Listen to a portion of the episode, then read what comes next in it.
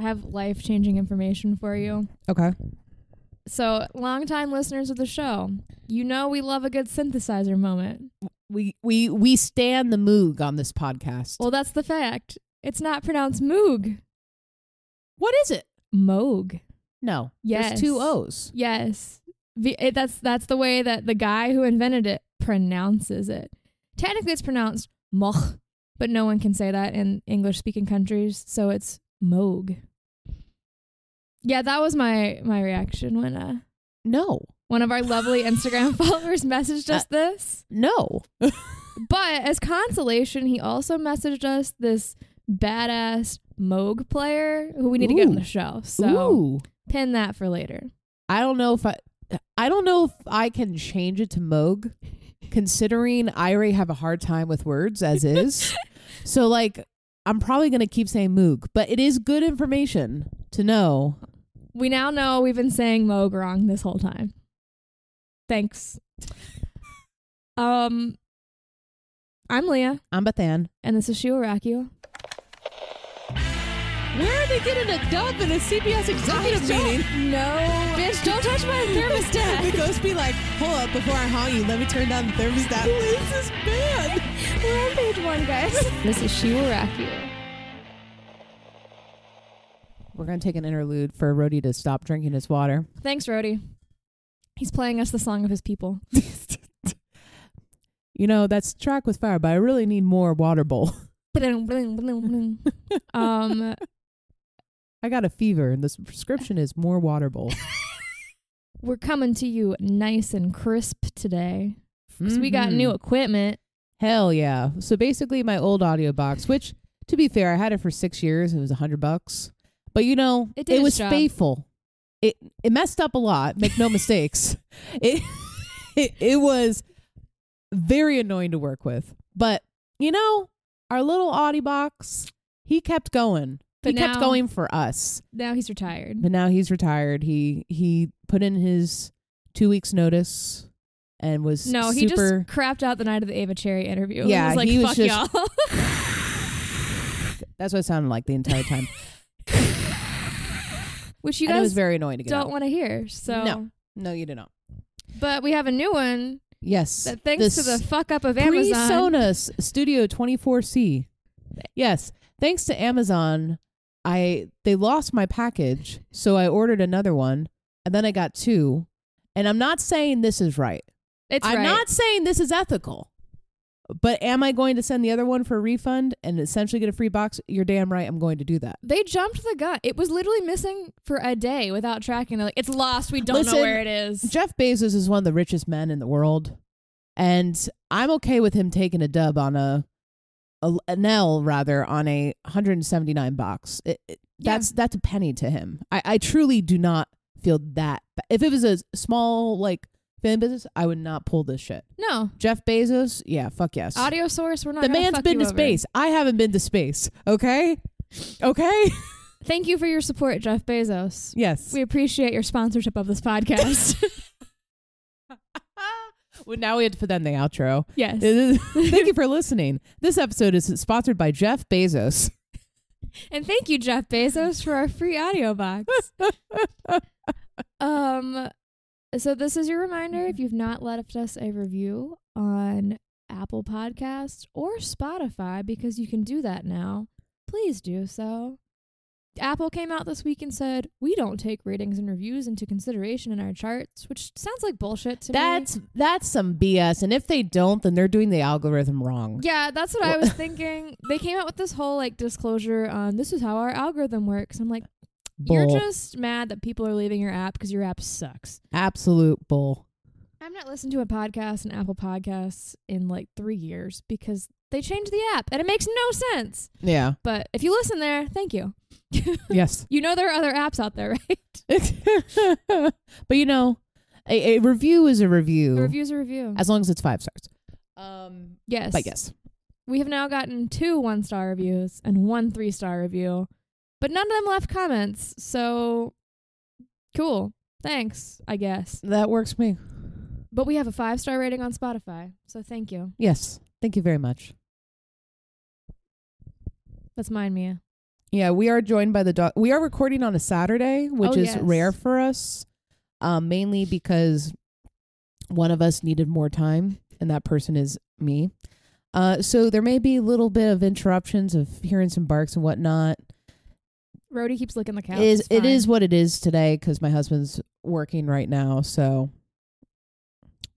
we will have some some random It's okay. pup noises. They're cute. They are cute. So this is the second time we're doing a part one and part two. Mm. Uh, we did it But- originally. But you're gonna hear them backwards. yes. Um, if you're listening to this, we released our Foo Fighters episode first due to obvious timely events. So sorry for the unchronological. It's a little bit out of order, but you, you know you'll hear it in the Foo Fighters Yeah. episode. Like we woke up today to terrible news. to sh- the shittiest news. Um, so we just felt like you know it was the best thing to do to get that episode out first in honor of Taylor's memory. Mhm. But yeah, we are doing a part one and part two. Um, we did this with Black Sabbath and Ozzy. Yes. Was the last time we did this, and that was part of our Halloween spooky episodes. Spooky season. spooky season. The spooky season at She Will Rock You is one of my favorite seasons, I must say. So, this is one coming off the wish list for me. And, you know, when I put it on originally, I'm like, oh, this is going to be a really cool episode. I love Nirvana so much. Um, and it's mainly because I have a special connection in my childhood growing up to this band. So, I'm going to do something a little different and start this episode off with a couple stories, if you will. I remember I went through this Nirvana phase around the 10th anniversary of Kurt's death, so 2004. MTV was like running all these programs of like Kurt and Nirvana music videos during the anniversary. And there was something like about this band that spoke to 12 year old me.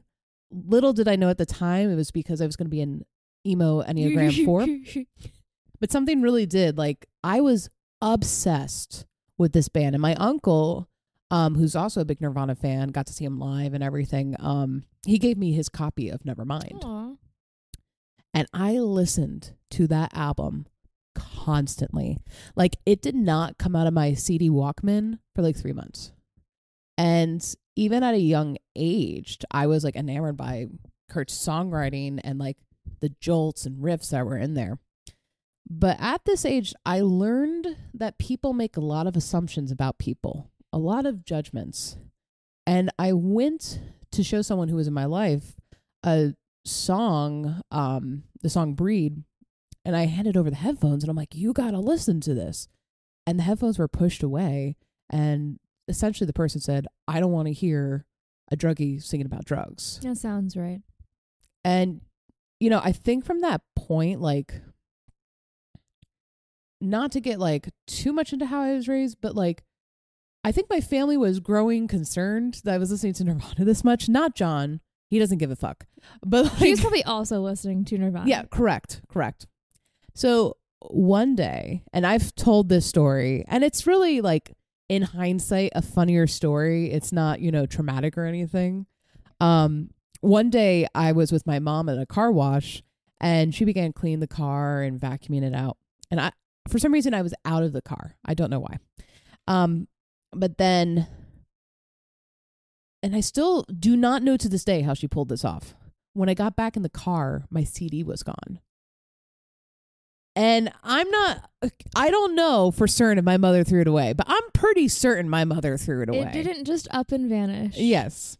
So, you know, this is, like I said, this is ov- obviously the classic parents worry about rock and roll kind of story, and it's more funny than anything. But something about these two stories kind of spoke to me when I was writing about this, because I guess I never realized until I started this episode, like, how many people were so against Kurt and Courtney, but like Kurt and the band because of Kurt's personal problems with mental health. hmm And that really affected their lens of the music. And it just brings up the question why the hell do we do this to our artists? That's the main question on this show. Correct. And that's what we're going to be exploring in this episode. Um as you can imagine, this is going to be a heavy episode. Like this is definitely I had a hard time writing this. And part of the delay was because I had some things come up that wouldn't prevent me. But as I was writing it, it was, I had to take multiple breaks because the documentary I was watching, the articles I was reading, I was just like, this is some heavy shit. Um, so Leah's episode's gonna be a little bit more lighthearted, minus, you know, the whole thing. But um, a lot of trigger warnings, obviously, uh, drugs, sex, suicide, all that kind of stuff. Which I'm going to throw this at the beginning and the end of the podcast because I think it's incredibly important. But if you or a loved one is struggling with suicidal th- thoughts, please reach out to the National Suicide Prevention Hotline. That number is 800 273 8255. Okay, let's begin. So, we're going to start with band beginnings. Um, heads up, I am skipping Dave Grohl because Leah is covering that. And by this time, you already heard it. Yep. Um, so he will be skipped over. So we're going to start with Kurt because it's no surprise we're going to be focusing a lot on Kurt because he's kind of the main powerhouse behind it. And so we'll begin with his story. Kurt was Kurt Cobain was born on February 20th, 1967 in Aberdeen, Washington. He grew up in a musical family. His uncle was in a beach rock band called the Beachcombers, which was really cute. His aunt was a guitarist and she like played with different bands around Washington. That's cool. And then his great uncle was an Irish tenor. He was actually in a movie, I forget what it was called, in like the 1930s, singing this Irish tenor part, which is cute. Um, growing up, Kurt would sing, he'd play piano, and he also would draw quite a bit, like his favorite cartoon characters like Donald Duck. Um, that drawing aspect really comes into like play his entire life, and we'll talk more about it. But as a kid, um, he was just the cutest thing ever. So I watched this documentary for and a lot of good information in this research comes from that documentary. It's called Kurt Cobain Montage of Heck. It is on HBO Max. Um, also, HBO Max has incredible music documentaries. They really do. It is the best subscription service if you run a music podcast. um, that and YouTube. that and YouTube, yes. Uh, but you hear like a little bit of audio of toddler Kurt saying, "I'm Kurt Cobain," and it's the cutest, adorable voice. Itty bitty Kurt. It's so cute. And then the second cutest yet comical thing, he's about six years old, and there's footage of him flipping off someone. That doesn't surprise me one bit. I, I I'm guessing his dad taught him that. Um, but according to Kurt's mom, Wendy O'Connor, he as a child was very hyperactive. So much so that when they were getting ready to have their second child, um, they took Kurt to a doctor because they're like, if he's gonna be this hyper around their child, we're getting a little concerned. So they did like a rapid eye test, and then they did prescribe Ritalin to a child to get him to calm down. That's what they did back then. you know, 60s medical world, man. Here, have some cocaine. You'll be Yeah. fine. Literally, like the ear they look back at the early 1900s, like, oh, you're giving a baby mercury? Nah, this is give him Ritalin. Give him Ritalin. It'll Like, be fine. yeah, they'll be fine.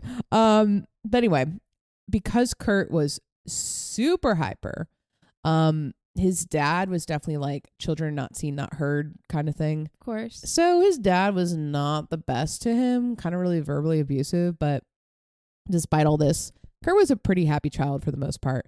That was until he was nine years old. And his personality just changed drastically. And that's because at nine years old, his parents got a divorce. So this happy, excitable kid went from really isolated, really withdrawn, and honestly had a lot more anger um, because he was embarrassed by it because parents didn't get divorced in the 60s and everyone knew that.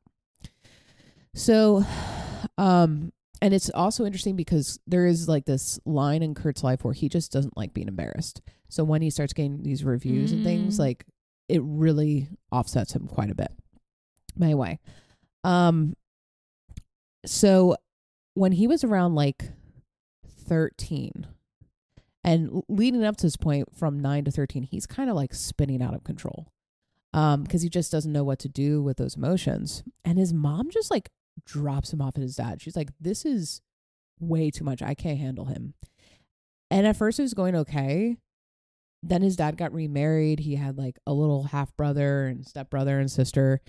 And his anger was just like really there. And he would just like do really mean things. They didn't really go into full of it. And then all of a sudden he's getting kicked out again.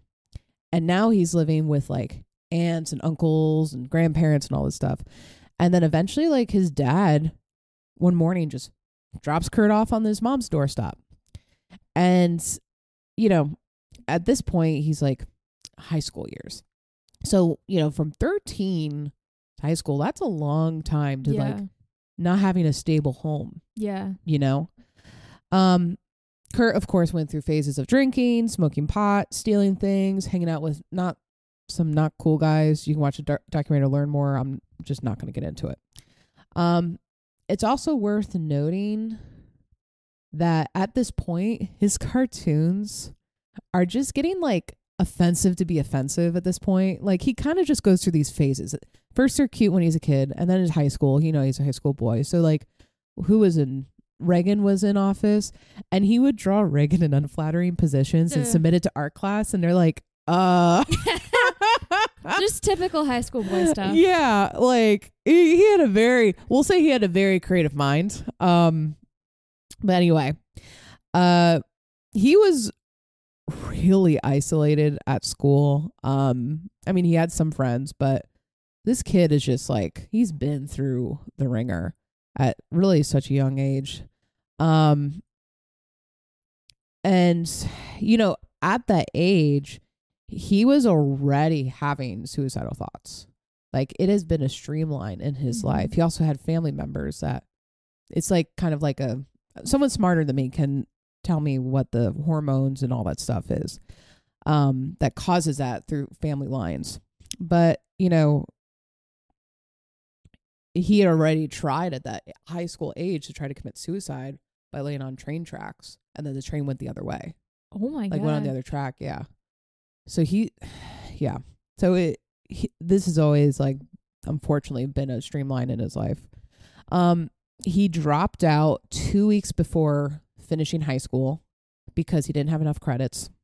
And his mom was like you can either find a job and live with me or if you don't find one you're leaving. And he didn't find one in time. So like he left the house and he lived under a bridge for a bit which is where the it, he talks about in something in the way off of Mhm. nirvana um but there's one relationship that would come in clutch during high school and that is his friend roger buzz osborne who would later become frontman for the melvins this punk band um It was the most unpunk name. yeah normally they choose like garbage Yeah. or one word um garbage is actually a band we'll talk the about Melvin later but sounds like a doo-wop group in matching suits.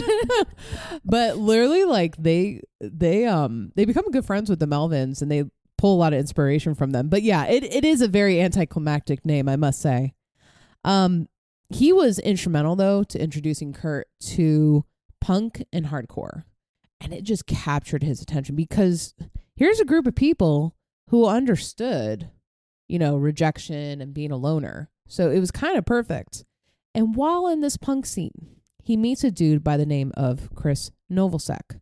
Let's talk about Chris. Chris Anthony Novosek, Novoselic was born on May 16th, 1965 in Compton, California. His parents are from the island in Croatia. And in full disclosure, while reading about his early life section on Wikipedia, there's a lot of Croatian words that just threw me and it made me realize I got to get out more. Um, but anyway, at a young age, his family moved from Compton to San Pedro because I guess there was a really big Croatian community there. And also, Compton, not a great place to yeah, live. Yeah, not not the best.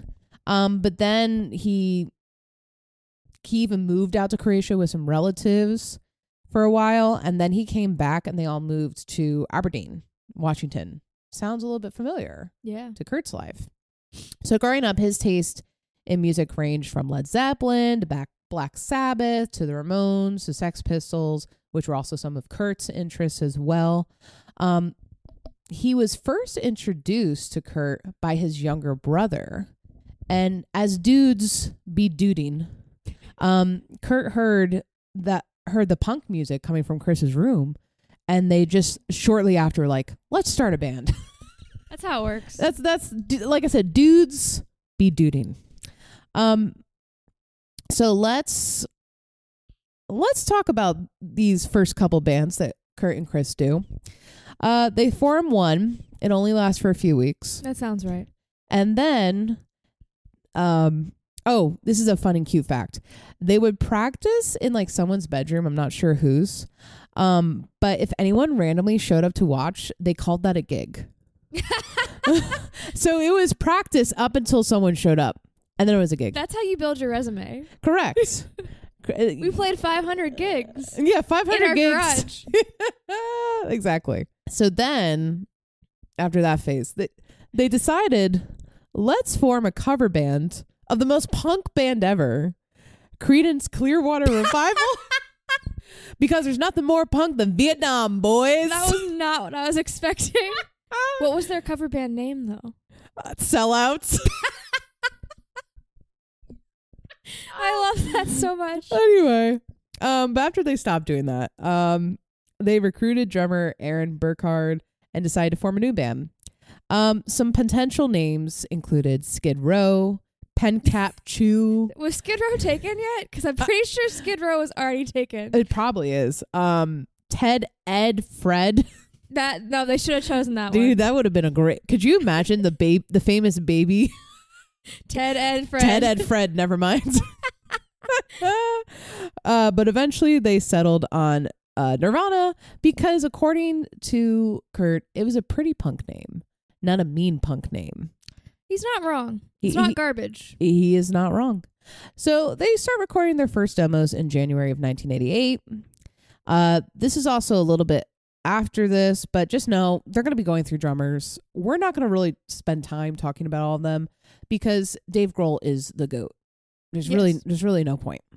Um, but then by the end of that same year, in November, they're already signed to Sub Pop Records. Now, before we get into their first album, let's go ahead and introduce Kurt's drug habit. Um, Kurt first tries heroin in 1986. His girlfriend at the time, Tracy Marander, was like shocked that he did that because he always made fun of people who used heroin. Um, but there was a reason that Kurt was doing this. Mhm. Um, he had an undiagnosed stomach condition that made him really sick. Mhm. And when doctors couldn't figure out what was going on, he's like, "Well, I'll go ahead and self-prescribe," and he chose heroin for that. Yeah, maybe don't self-prescribe heroin. Yeah, I don't recommend it. Um, because he said it helped to relieve his stomach pain. Yeah, I'm sure it did. Yeah, also destroyed other parts of you. and and numbed everything else. yes. Um, Kurt also credits like the stomach pain to helping him be creative. He said like he would give up a lot to feel better, but he also would be afraid because he would be afraid of losing his creative edge. And I feel like this is a pretty common fear Mm-hmm. of some songwriters because it's almost like they believe they have to have this thorn in their side. They have to suffer for their art. right. To be a genius. Yeah. It you know, I'm not saying it's right, I'm not saying it's wrong, but that seems to be a perception I've noticed. This torture genius Yeah. situation. Um, so let's go to their first album. The first single is Love Buzz, which was a cover of a song from a band called Shocking Blue. This gave way to their first album called Bleach. Now, the recording of this album, it costs $606.17 to make. I could buy that. Yeah. Um, we know this because the band added that information into the inside of their sleeve. They More felt like bands need to do that. they felt like it was pertinent. It was almost like, you know, when you go to church and they have like they tell you how much Yes. tithe. That's what the band was doing. You know, this is how much we raised this week. we need to know that. Yes. Um, that money was funded by Jason Everman, who really believed in the band, and he would briefly join the band on guitar for a couple shows, but he would later leave. Um, he would go on to play play bass for Soundgarden, which is cool. Um, but I mean, they're all in Seattle. Like Yeah, they're all, all, the punk people that you know. I mean, all the grunge people you know. They're all living in the same area. they're literally all in the same block, I think. Yes. so it's really not that big of a surprise. Um, Kurt, who didn't like a lot of things in life, no, he did not. uh, certainly did not like Sub Pop for telling them to go more grunge with their sound, which is very ironic considering they're the biggest grunge band of all time. Like, keep in mind, they're punk really at heart. Yeah. Like, truly, they are punk at heart. And, but yet they're grunge. So I don't quite understand why was so opposed when that's what they became. But anyway, so in retribution, Kurt wrote all his songs the night before. I don't know what that's supposed to do to show them, but sure, stick it to them. I mean, and props for writing all the songs the night before because that sounds hella stressful. Yes. Um, so here's a synopsis of those songs. Uh, quote, deliberately bleak, claustrophobic, and lyrically sparse, with none of the manic derangement or sense of release of the live performance. That sounds terrible. Yes. Um anyway, so Kurt did build the songs a little crunchy for the most part. However, it was inspired by sludge metal. Now, if you've not had the honor and privilege of knowing what sludge metal is, I do not. it, it is a combo of doom metal and hardcore punk. Do you know what doom metal is? I'm trying to. I'm literally trying to think back to that. What was it? Pokemon analysis you sent me of the different types Yes. of metal. Yes. Yes. I I don't remember. doom metal is like they have like certain Josh Josh How would you describe doom metal? I'm not fi- I'm not finding the right words. Yes, describe it. So you know, like Black Sabbath, old Black Sabbath, slow. Yeah. They get like slower and more weed, and the song. So slower than Black Sla- Sabbath, more weed, and that's doom metal. A bunch of. Dong. Yeah. Thank you. Thank you for your analysis. Um, he is very good at breaking down the subcategories of metal more than I am. Anyway, so you heard it here, folks. So it was a combination of doom metal and hardcore punk. Um, this sound was pioneered by their friends, the Melvins. Hey. Punk band the Melvins. They're also like, I guess, the forerunners of sludge metal during the days. Um, the album was a steady seller for the record company. Um, with like an initial 40,000 copies sold, which I will say for a first album, like on a pretty small label, that's pretty good. hmm It also received positive views. One critic said, quote, Nirvana turn up the volume and spit and claw their way to the top of the musical garbage heap. That's so rude. oh, you know they loved it. Um, the album cover was a photo. Um, it's kind of like a negative, almost like inverted. Um, was taken at one of their practices by Kurt's girlfriend at the time, Tracy. Um, so during the interview process for this promoting this album, there's this very interesting fact that comes out, and honestly, looking back, it honestly feels like an omen. The band did not want to be labeled as the next best thing. And Kurt said, quote, We're prepared to destroy our careers if that happens. Well, we all know what happens. Uh oh. So before we get into the album, let's set the scene a little bit.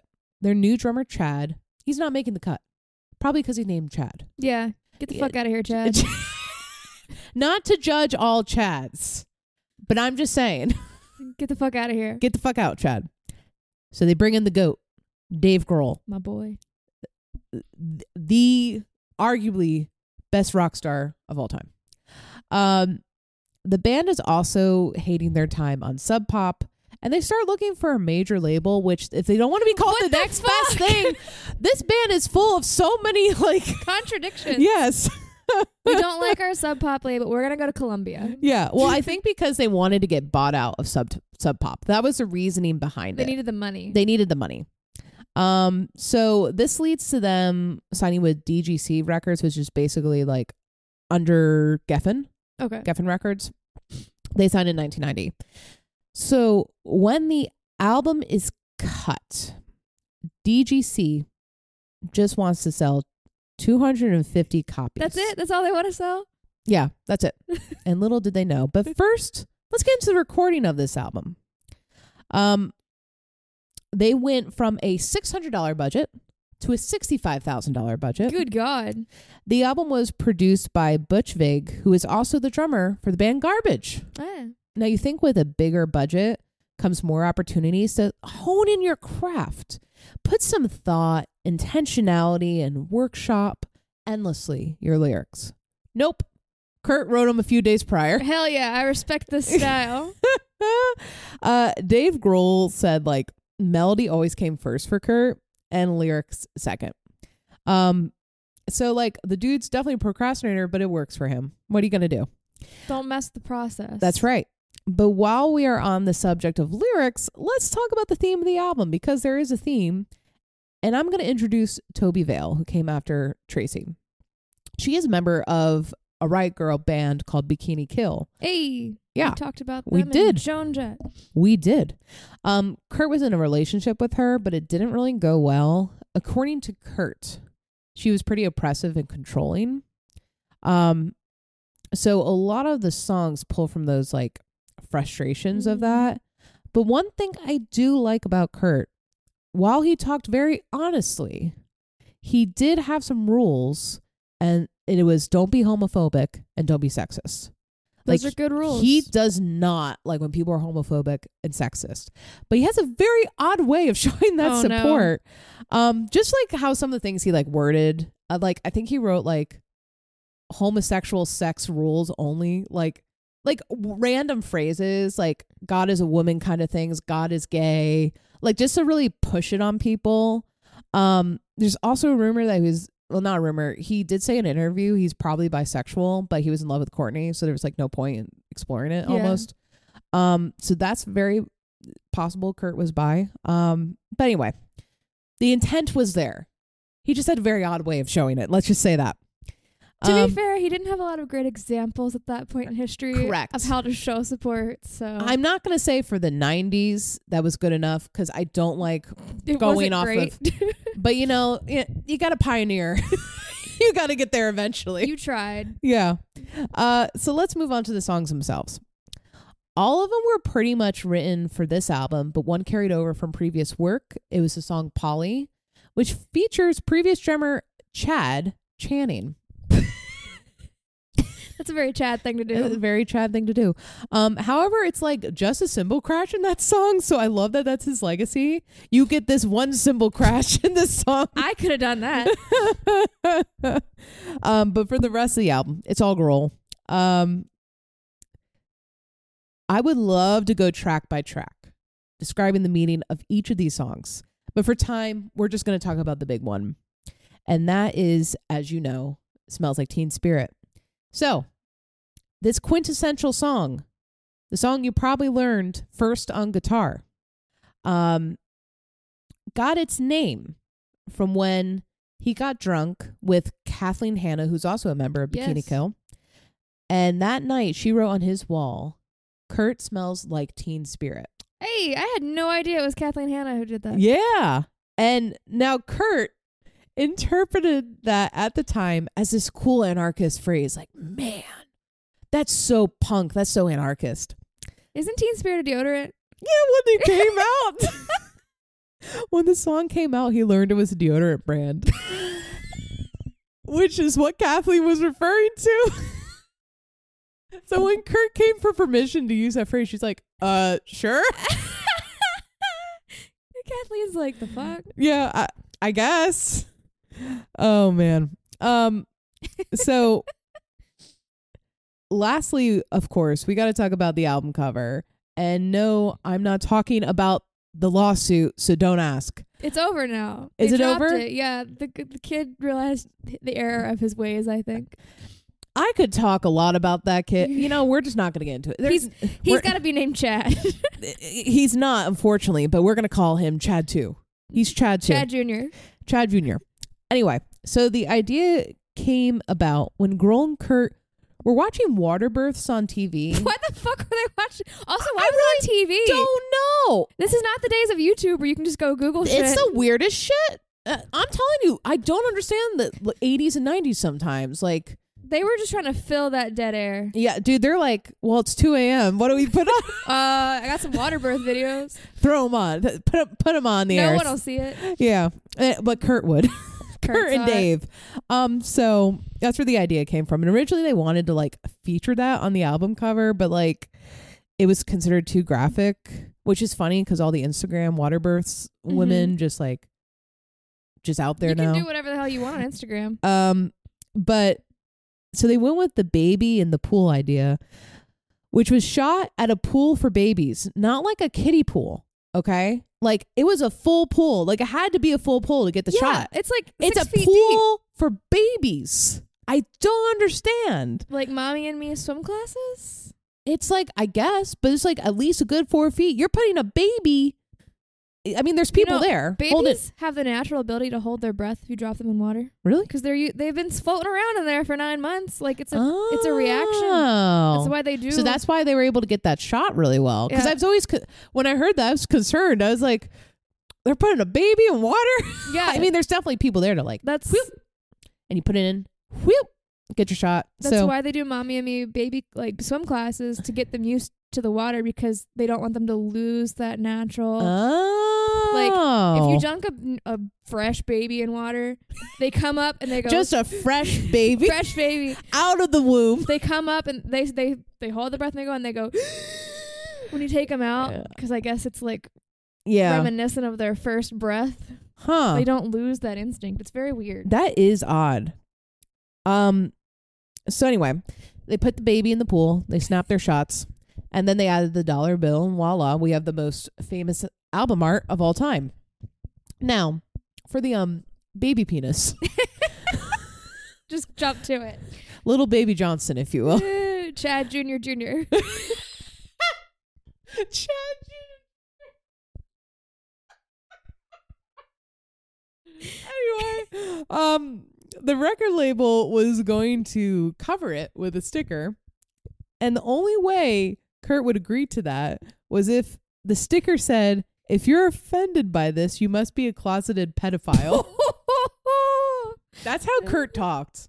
Like when I went back to talking about like him supporting like or him against homophobic and sexism.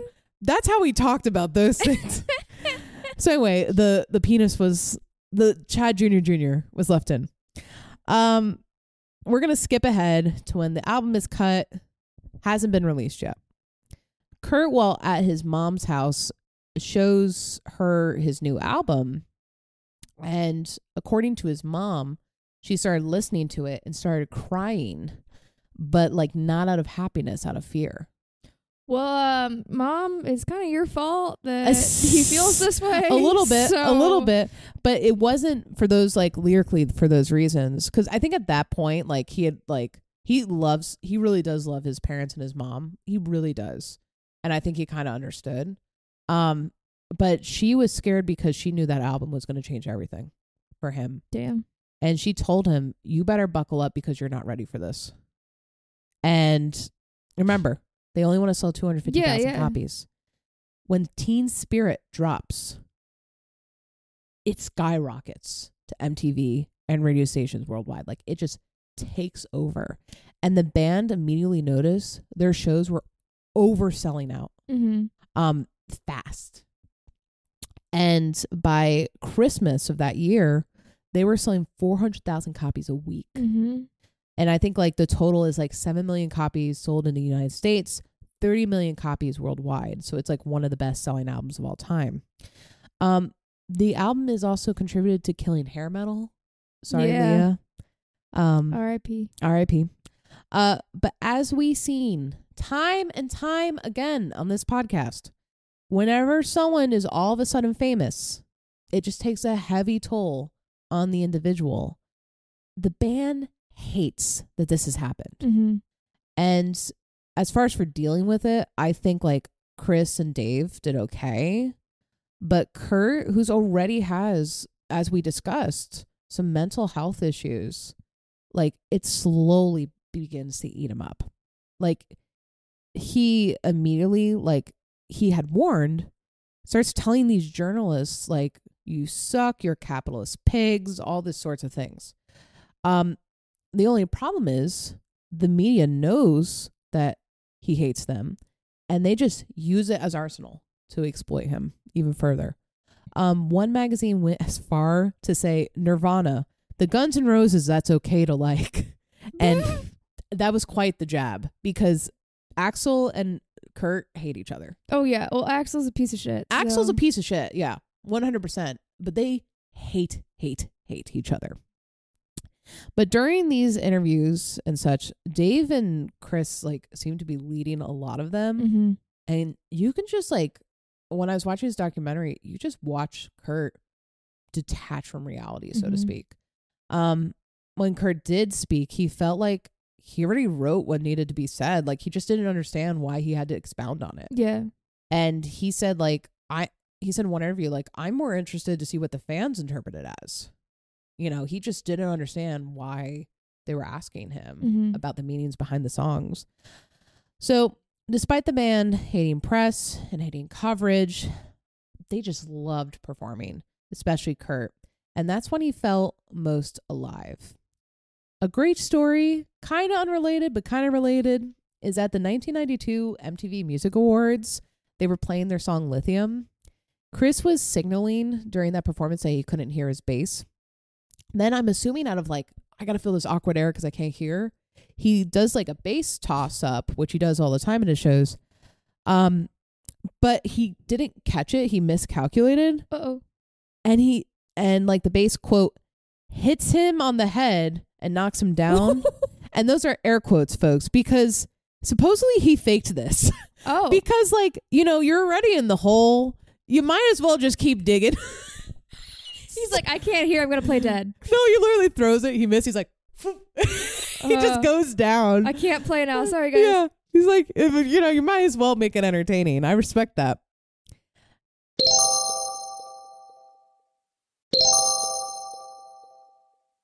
let's go ahead and introduce courtney love to the story you probably know her but in case you don't she is a singer and guitarist for hole she also starred in a movie which i didn't know She's an Mhm. actress. Um, she meets Kurt through a mutual friend, and when they get together, do th- they fucking love each other at first? Mhm. Like they are really in fucking love. Um, however, this relationship is also based quite a bit on heroin because they're Yeah, both sure. heroin users. Um, but before 1991, like Kurt is just using occasionally. By 1991, he is a full fledged addict. Um, this is also around the time that he and Courtney got together.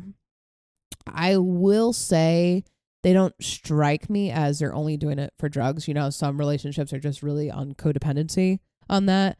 I really do believe they loved each other. We'll talk more Yeah. about that later. Um, but the reason I bring this up now is because there's tension in the band, and it's mainly around money. The band originally like split the funds evenly, but Kurt advocated for more since he wrote a majority of the songs. And the band was fine with that up until he wanted to do the split retroactively, which is kind of a dick move. That is my- a dick move. that's a dick move in my opinion. Um, that almost broke them up. Eventually, he did get his way, but the reason he was pushing for this, according to Courtney Love, his goal was to make three million dollars, and then after that, he was going to quit music and just become a junkie. Like that's it. That's not a great life goal. No, it's not. So while the band is becoming famous, Kurt and Courtney are becoming famous. Courtney is like at that point the most hated woman in America. Mm-hmm. And people just like hated her. And the press tore her apart. So in the documentary, there's some home footage of like Kurt and Courtney discussing how she's the most hated woman in America, like behind Rosie O'Donnell. like I That's the list. that everyone really hated her back. I didn't know that. Like I truly don't remember that because I think we get it overshadowed with, you know, some of the conspiracy theories. Um but like Kurt stands would like send her hate mail and say like she has a big fat mouth and that she bullied Kurt into going out with her and she was in the documentary she's reading this letter and it just shows a clip of Kurt in a dress like mocking the fan. like he's just kind of mouthing the words Uh-huh. and things like that. Um If you were a fan of an artist and you send hate mail to their significant other, you are not a fan of the artist. Absolutely. I You're a agree with that. Yeah. and, you know, I am not the biggest fan of Courtney Love. I don't agree with some of the decisions she's made, but that's just not fucking fair. no, you don't get to be a bitch. you don't get to hate because- someone just because like they're with someone. Yeah, That's that that is like straight up like sexism. yeah, There there's no other words for that. There's no reason Courtney should have been hated as strongly as she was. yeah. By quote unquote fans of Right. Nirvana. Th- there's no fucking reason. So let's go to the third and final studio album in utero. For this album, the band wanted to go back to its punk ethos, so to speak. And they wanted a more complex and raw sound for the album. For this, they recruited a new producer who worked with independent bands named Steve Albini. This dude, you can tell, is punk all the way through. He put like some interesting policies in place when they were recording this album. Uh, the band and him agreed to record everything in two weeks, so they had like ten to twelve hour days. Um, they went to fucking Minnesota to record okay. because it was snowing and no one could go anywhere. I mean, that's smart, actually. I I mean, you can get to work, I get it, and then only Albini, the band, and one sound engineer was allowed in while recording because, according to Albini, the people surrounding Nirvana were quote the biggest pieces of shit he's ever met. and um, he also like ignored everyone else except for the band.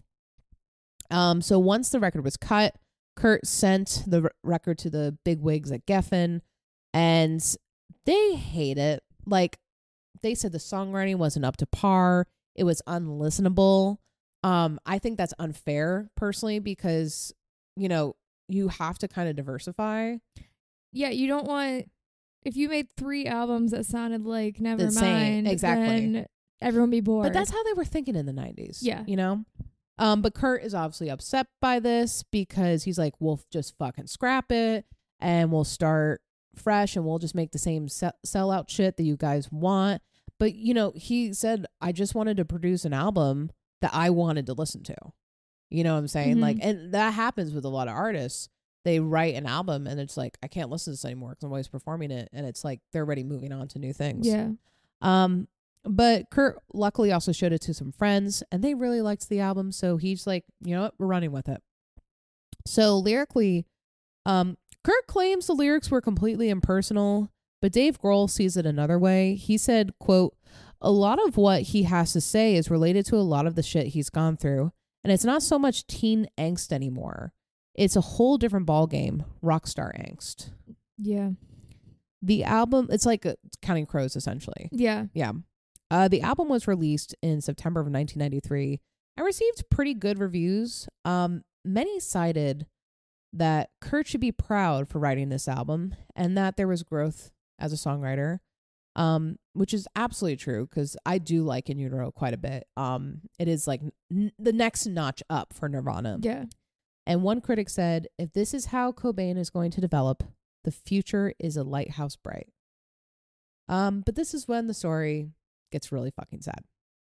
So the band goes on a two year tour to promote the album, but the tour would be cut short in 1994.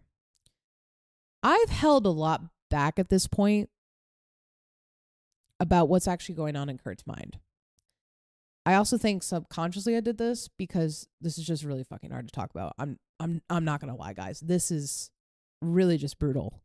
Um, Kurt once said in an interview that he felt as if people wanted him to die because it would be that classic rock and roll story. And I think it was really him talking about also what was going on in his head Mm-hmm. and really projecting it on himself. So remember the cartoons I was talking about? They drew his whole life. They were really a snapshot into his mind and the emotions that he was processing. And at first, when he was a kid, really happy. When he's in high school, you know, offensive, you know, boy stuff. But as he got older and more into drugs, like that art took such a dark turn. And they were pretty grotesque in nature. I, I just don't know how to describe them, but like the documentary has those pictures and you can take a look at those drawings if you'd like. Um now I know some will say like this is just a form of art, that torture genius thing. I totally get it. It is a form of art. But along with these drawings in his journals, as well as his writing, like what he thought about himself, the resentment he had, the anger and rage for what became of his life, like he was not well. Mm-hmm. He was just not well at all. Um, there was just a lot of dark stuff in his soul. And I'll be honest, everyone wanted to exploit that in him. And that's fucked up. Um, you know, they they were totally like the media was just bent on this like exploiting the concerned parents listening to this music and that drives up profits, right? When you kind of pull that angle. But Kurt was in pain, both physically and mentally. And like I said, that streamline of suicidal thoughts has continued his whole life. Um, when Frances Bean Cobain was born in 1992, that did motivate him to get cleaned up a little bit. Um, and then for a bit, like both him and Courtney had kicked the habit. Like when Courtney found out she was pregnant, she's like, I'm done. Mm-hmm. Um, but as more and more time would go on, and I'm not really entirely sure what the trigger was, um, Kurt started detaching again, and this time it was from his whole family. And he was always on heroin at that time. He was losing weight. He was getting sores all over his body. I also believe him and Courtney were starting to have a little bit of marital problems, Mm. mainly around his drug use and just completely detaching. That's fair. You know what I mean? Um but on this world tour in March of 94, Kurt went to a coma while in Rome um, from champagne and taking like 50 pills of one drug. That'll do it. Yeah. Yeah. And um Courtney found him unconscious and rushed him to the hospital. He survived, but shortly after there was an intervention, which led him to going to rehab. He didn't stay too long because he escaped from climbing over a fence. And then on April 5th, 1994, Kurt took his own life in his house. Um, I'm not going to spend time on conspiracy theories for this, mainly because they piss me off. I don't Mhm. know, something about this pisses me off. And I, but I do have to say one thing. We need to give the whole Courtney thing a rest, guys. We need to give it a rest. Like the fact that she was hated so much in the 90s and how that sexism has just carried over is just fucking ridiculous. Mhm. Um, and like I said, I don't agree with everything Courtney has done, especially when it comes to Kurt's estate. Mhm. I don't agree. But we keep losing track of like the real tragedy here. Kurt was virtually in pain almost his whole entire life. And it only got magnified as he got famous and the press started coming for him and his loved ones. More importantly, like we lost a musician writer, Frances lost a father, Mhm. Courtney lost a husband. And I think we forget that sometimes, like what's really at stake and what we put musicians slash humans into the celebrity vortex and then we expect them to survive. Mhm.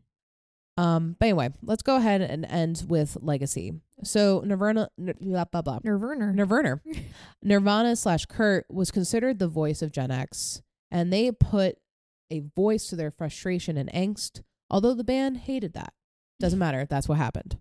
Um, in 2014, the band was inducted into the Rock and Roll Hall of Fame, with Kurt being inducted posthumously. You see, I said that right. Damn it! It's not hominously. No, there's no N in there. I have an N in it. It's humusly. Whatever. Um, then then they have become one of the most top selling bands of all time with over 75 million records sold. They have plenty of accolades to their name, but most importantly, I think they'll always be one of the best bands to exist. It's a rare generation defining band like the Beatles, which is not too damn bad for a bunch of punk kids from Aberdeen, Washington. And that is Nirvana. And of course, before we close out, I'm going to say it again. If you and a loved one are struggling with suicidal thoughts, please reach out to the National Suicide Prevention Hotline. That number is 800 273 8255.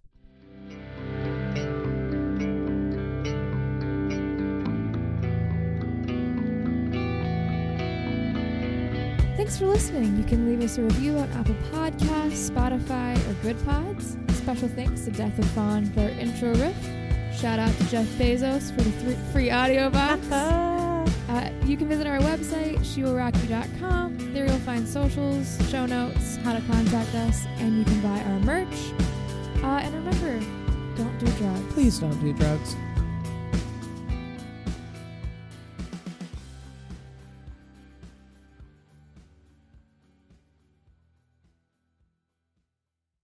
Where's his collar? Where's her collar? You took them off. Did I? Yes. I fucking forgot. I literally forgot. off. Uh, well, because I usually take it off in the morning. Like you- they were at being night. loud. You said I'm take them off, and then I Fuck, I said now they're naked. I forgot. God, my memory, man. You better get ready. I'm about to turn 30. That was It's bad. about it's about to get bad. anyway,